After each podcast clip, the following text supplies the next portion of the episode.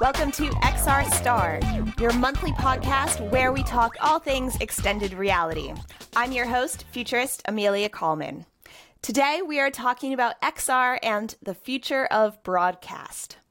Over the past several years, many things have changed.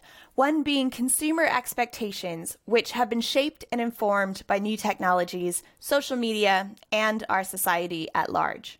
For broadcasters, this means embracing technologies that create more dynamic presentations, and applying XR to this medium is proving not only engaging, but also thrilling and exciting. If you were one of the 13.2 million people who tuned in to the popular BBC show Strictly Come Dancing last year, you know what I'm talking about. Due to the challenges of recording during the pandemic, less people in general to make props and sets and move them about, the studio turned to augmented reality, overlaying whole animated environments and props throughout the show, from racing cars to skyscrapers and elephants, captivating and surprising audiences every week. While broadcasters around the world were unable to return to their broadcasting studios and forced to report the news from their own homes, one company put their broadcasting technology to the test and created Visor TV. Using Monarch Edge technology and green screen, they were able to create a talk show format that made it appear that the host was sat across from their guest, while really both parties were socially distanced in the comfort of their own homes. Instead, we'll all be able to be inside my presentations. When I talk about data, a 3D graph will come up around me that I can walk around. When I talk about regional differences between social media usage, I'll be able to be stood on a street corner in Shanghai one minute and stood under the Hollywood sign the next. And someday, future generations might look back on this time and not believe that we ever used to do presentations or broadcast in 2D. The range of possibilities XR brings to broadcasters is only constrained by our own imaginations. Some of the most impressive examples of XR in broadcasting can be attributed to visual experience technology platform Disguise. Our guest on the show today is Simon Davis, Disguise's project specialist in broadcast. Disguise is a platform for creatives and technologists to imagine, create, and deliver spectacular live visual experiences. Combining leading production software with powerful media server hardware, Disguise empowers brands, artists, and production houses to tell stories that inspire their audiences. If you watched MTV Music Video Awards last year, or Katy Perry's performance on American Idol, or Dave performing at the Brit Awards, then you're already familiar with his work. So, to kick things off, wondering if you can tell us a bit about yourself and your background, how you got into this industry, as well as a bit about Disguise. So, uh, I've got a 25 year history of working in broadcast. So, I started off in the BBC, uh, working in local radio, and worked my way up as a researcher, assistant producer, and then a studio director and producer across shows like children's and entertainment, uh, things like uh, Eurovision Song Contest and uh, you know children's presentation. Uh, then I took a um, a bit of a change. Uh, 13, 14 years ago, I set up my own consultancy where I was doing branding work. So I looked up after the branding on air of channels for ITV, Discovery, MTV, um, broadcasters like that. And this year, with the pandemic, I decided I wanted a bit of a shift in my career. And I'd always been interested in Disguise as a platform and, and how it enabled creatives to um, bring their vision uh, to live events. And I saw that it was being used more and more in film and television. So I decided to reach out and uh, send them my CV. And within a week, um, I had a job offer and I was uh, working with them. So that was about 10 weeks ago. And um, Disguise is a, a really Amazing. great company to be working with. They um, it it's a platform of hardware and software that enables creatives to imagine and create and deliver spectacular visual um, experiences, whether that be a concert in a museum um, or in a studio.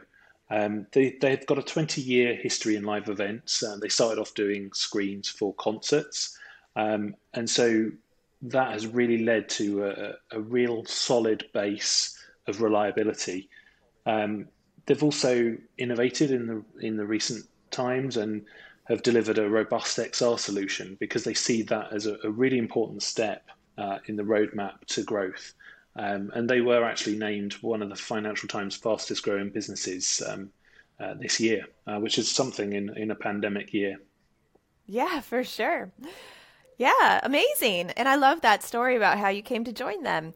Um, so, one thing that I have found um, hosting the XR Summit as well as this podcast is that people immediately associate XR with headsets. However, that is not the case with platforms like yours. So, without getting too technical, wondering if you can explain how the technology works to some of our listeners who might not be as familiar with non headset XR. So I think the issue in the industry is that there's a lot of terminology that flies around and a lot of uh, XR, VR, AR, which people can get easily confused by. So XR is this extended reality. So what does that mean? It means that we can bring those experiences into the real world for people. So we can take a space and we can use projection mapping, we can use LED screens and other ways of bringing uh, an experience to an audience. A great example of that is the Illuminarium that's open up in, opening up in Atlanta.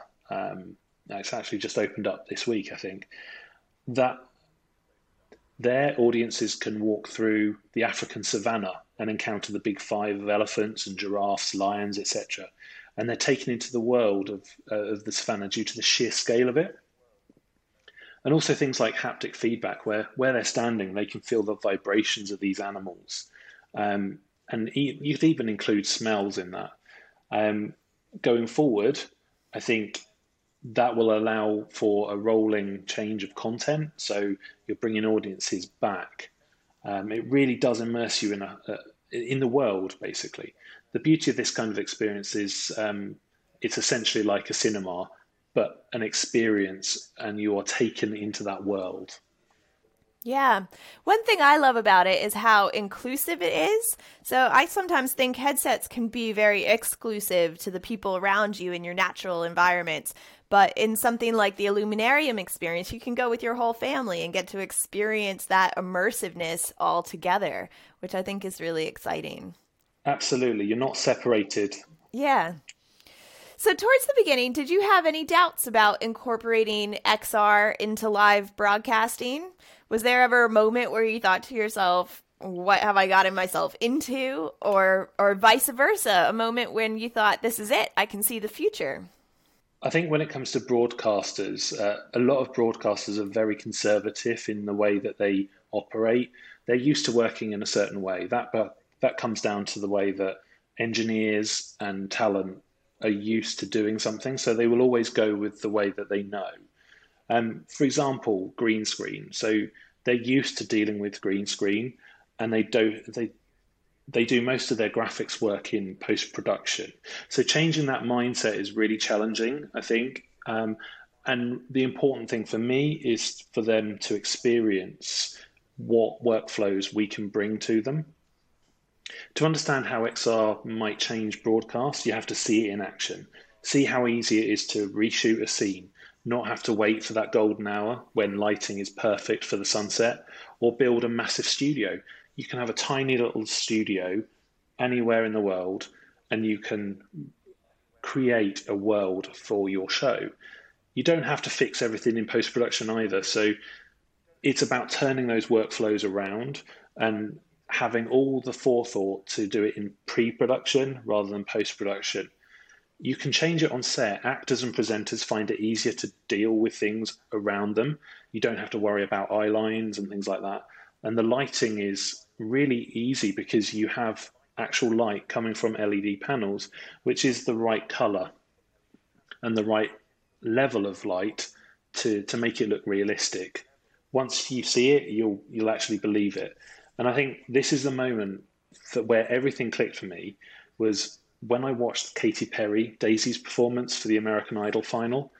Um, they used an LED stage and they matched that with set extension graphics. So as the camera pulls out, it's covering up the rest of the stage, which would be empty normally or have crew standing around. And they combined that with layered graphics in a, a cartoon style and also physical props, which um, Katy could actually interact with. I thought, you know, the use of dramatic camera moves and those physical props for me, it was a great showcase for XR workflows and technologies. And that was when I thought, wow, that's got a future in the industry. And, you know, we're seeing this used more in traditional studio environments now, such as sport and news. The, the technology allows uh, much bigger on screen studios than you would normally get due to finances and space restraints. Um, now, for the future, as we um, as we want to reduce carbon emissions as well, I think broadcasters will be looking to save money and save carbon emissions because they've committed to carbon savings. So XR would allow people to be teleported into the studio and be there physically, like you've discussed with interviewers you know, and the, interview subject being in the same space virtually. One example of this is the, the Eurosport Cube, um, it was first used in the uh, 2020 US Open, and now they've expanded it even more with the Olympics. And it's really come into its own as obviously because of the pandemic year and the issues with hosting the Olympics in Japan, they couldn't send loads of people to Japan. So they can have a main studio with a core of talent and creatives and then bring guests in. And the guest can stand in that physical space via the virtue of LED stages. It's it's really amazing to see. I love that idea about using XR to be able to expand our physical constraints. And um, and absolutely I if if you haven't seen Katy Perry on the American Idol definitely look it up. She performs daisies. It's a beautiful um, example of what is possible. And um, and I think for me too that's probably the moment that it clicked for me. And um, and yeah it's really um, inspiring to hear too about how they're using it in live events as well as sports. And is this something that you see, um, you know, expanding and just becoming the norm in the future?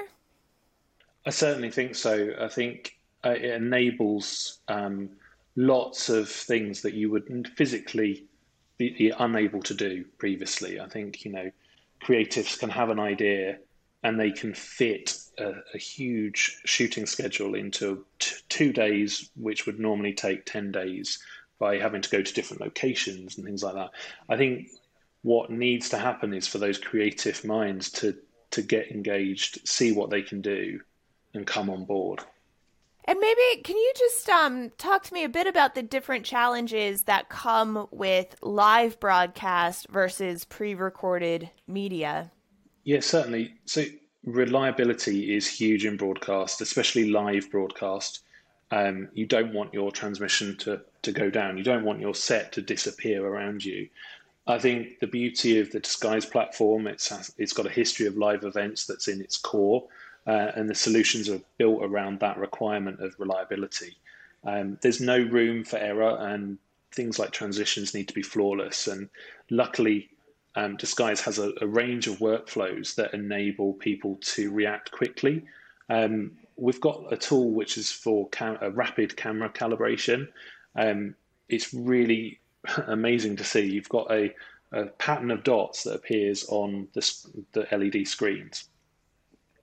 And the software works out where it is in relation to those dots and immediately knows where the cameras are positioned and where the panels are in relation to that. So it knows exactly how to set up the screens for the XR.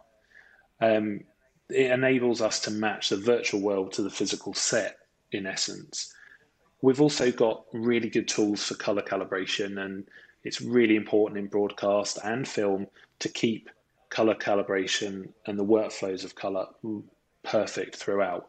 So, in virtual production, when filming on LED backgrounds, um, things like reflections and lighting uh, can can result in color shifting when it's captured and viewed on screen. So our calibration in, in terms of color enables us to capture a final uniform color um, and your footage is displayed and captured as you were expecting it to.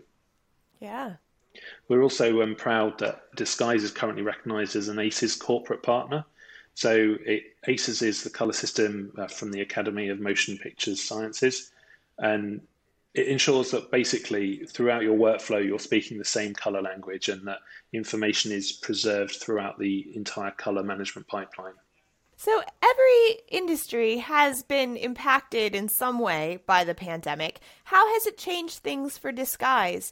And are there any new trends that are emerging as a result? So, I think XR has seen a market growth, especially for Disguise, because it's being used more widely. Um, since 2019, XR has grown probably about eightfold, um, and it's you know worth more than 209 billion dollars by 2022. They claim. Um, I think the restrictions that we've had in the pandemic, in terms of less crew and having to do things in a limited way, has made people adopt new technologies quicker. We know this from home working. We know it from you know, using technology to meet people. And I think we can also see that in the broadcast sphere. I think the pandemic has also enabled people to have the time to adopt new skills. Um, we certainly saw a lot of people learning um, during lockdown. Um, people in production studios who worked in live events had to find new ways um, to work, and staff were keen to learn those new skills. Um, many have turned to XR as a way of delivering those experiences and to gain new customers. And those new tools have been learned and are being found to be valuable as well. So Unreal Engine is a, a really good example. You, you can download their tool for free and learn it. And there's lots of resources for learning in the community. And those new skills need to be developed for the industry. So Disguise has also launched its free e-learning platform and it's got 3,000 people signed up so far. So there really is a willingness to learn these new tools. Amazing. Well, I mean, for me, I think the scope of what is possible, we're just kind of barely scratching the surface on. And you mentioned earlier, it's one of those technologies that, you know, when you see it, you believe it, you know, and so the more people get exposed to it and understand um, the benefits of it, um, especially during these funny times that we live in, I see it becoming more adopted, and um, and yeah, it's exciting that it's open and available for people to learn and develop on it. And actually, that kind of brings me to my next question, which is around the corporate enterprise point of view. How do you see these technologies altering the future of business? So I think brand experiences are being reinvented through it. Um, you can turn a warehouse space into an experience with very little building work, but some investment in hardware and software, and you can change it as many times as you want. I think COVID 19 and carbon footprint considerations also mean that there may not be huge conferences where people travel to a venue, um, and so they can attend virtually. And I think XR enables uh, an added layer of benefit for those people attending. So I think we're seeing um, brands deliver their experiences in a much better way. Um, for example, Maserati launched their new MC20 car, and it was a hybrid event with XR, and that got 27 million online views. More recently, Kia um, took over Times Square and used Disguise to control all these large LED screens over several blocks to launch one of their latest cars. And I think we're also seeing a mix of music concerts and online gaming. So, for example, Fortnite has Ariana Grande appearing um, within Fortnite to do a series of performances. Um, and also, Kaskade did a concert um, within the game. So it's all really exciting. Yeah. I think there's kind of an a- assumption that to do this kind of experience, it must be crazy expensive, and um, and also perhaps hard to prove the ROI. What's your thoughts on that? So I think the way that costs are broken down needs to change. I think production managers and producers need to look at how their budgets are structured because it's a very traditional way of creating a budget and almost reverse it. So taking those post production costs, the cost to travel for your crew, um, things like hotel rooms, flights, etc. upload those into the front end so you have got more preparation. Um, things like costs of reshoots that you might you know need in a reserve budget, those kind of things can be done away with because you're doing your reshoot immediately. And also, post production and graphics are traditionally quite expensive in the tail end. And if that's structured in a, a proper way, you can do it in pre production and have everything signed off by the time you get to the stage. I think that's the really exciting thing is changing people's workflows um, to see benefits and both in terms of creative but also in economical benefits as well. It sounds to me like you're um, talking about condensing the the what can be an extensive workflow as well. That it can actually make it happen faster. I think it's really interesting that you can take a scene and change it on the fly. So if you are at sunrise and you think, ah, oh, actually, the scene would work better in terms of timing to be at sunset, then you can change the lighting. You can change where the sun is. You can move rocks around. We've all seen the videos of things uh, being moved real time across the stage.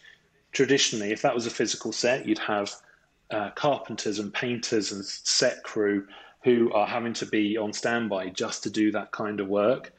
In this instance, what you've got is somebody powering Unreal Engine to move that or to change the lighting, global lighting to work. Um, and it's instantaneous. Also, all the crew, all the talent, and the creatives can see exactly what's happening and react to that. Uh, it's it's really interesting developments, I think. Yeah, for sure. So, one thing we often focus on are the positives of these technologies and the opportunities that they create, but often there are risks as well. Do you have any fears or reservations about the future of XR? And then also, what are your hopes for the future? I don't think there are many downsides because we can use these tools to the benefit and um, encouragement of those people using those technologies is really important it's a technology that allows people to be in multiple different worlds. That the productions we've seen using it are, are no short of amazing. Right now, we're seeing it being used in the Olympics, in the Euros, and in many big scale events. I think the really interesting thing for me would be to see it used in a way that's just fundamentally normal. So a production would not think it's a new thing to do it would be just, oh, right, we're going to engage XR stage for this. I think my only reservation is that people definitely need to learn the new skills, and that normalization of the XR world won't happen until that's, that base level of skills is in the industry. People need to create graphics in Unreal Engine, etc. Most broadcasters don't have this skill set in house, and most Unreal content creators have come from a gaming background, so they don't have a broadcast knowledge. That needs to change. We can do an education piece, I think, on in terms of broadcast, um, but we can't teach the fundamental skills because people have to learn it for themselves. I think having e-learning platforms like Disguises and our community allows people to find that talent and and those people to find jobs. So I think it's really important having a a central place where these people can convene. Well, and essentially, it sounds to me like this is opening up whole new opportunities in the job market for people um, with really unique skills that um, that are new that anyone can learn. And I love that. I love that you know people who've maybe been in the industry for a long time can can learn a new skill, whereas also kids coming up who have an interest in this can also learn a new skill. And I love that idea about um, those different different kinds of people and the diversity and inclusivity that is is um, potentially available for us in the future in shaping what comes of XR in broadcasting. So this is great. Um, I've learned a lot. Um, wondering where people can see the kind of work that we're talking about, as well as how can people get in touch with you to learn more. So probably the best place to go is to our website. It's disguise.one and check out the Insights Hub. There's multiple XR projects um, that are currently being realized through XR. And XR studios are popping up in new places every day. We're hearing of new studios and volumes that uh, are interested in our technology, and, and, we're working with them to enable those studios to, to be built. Um, so you can find some stories there.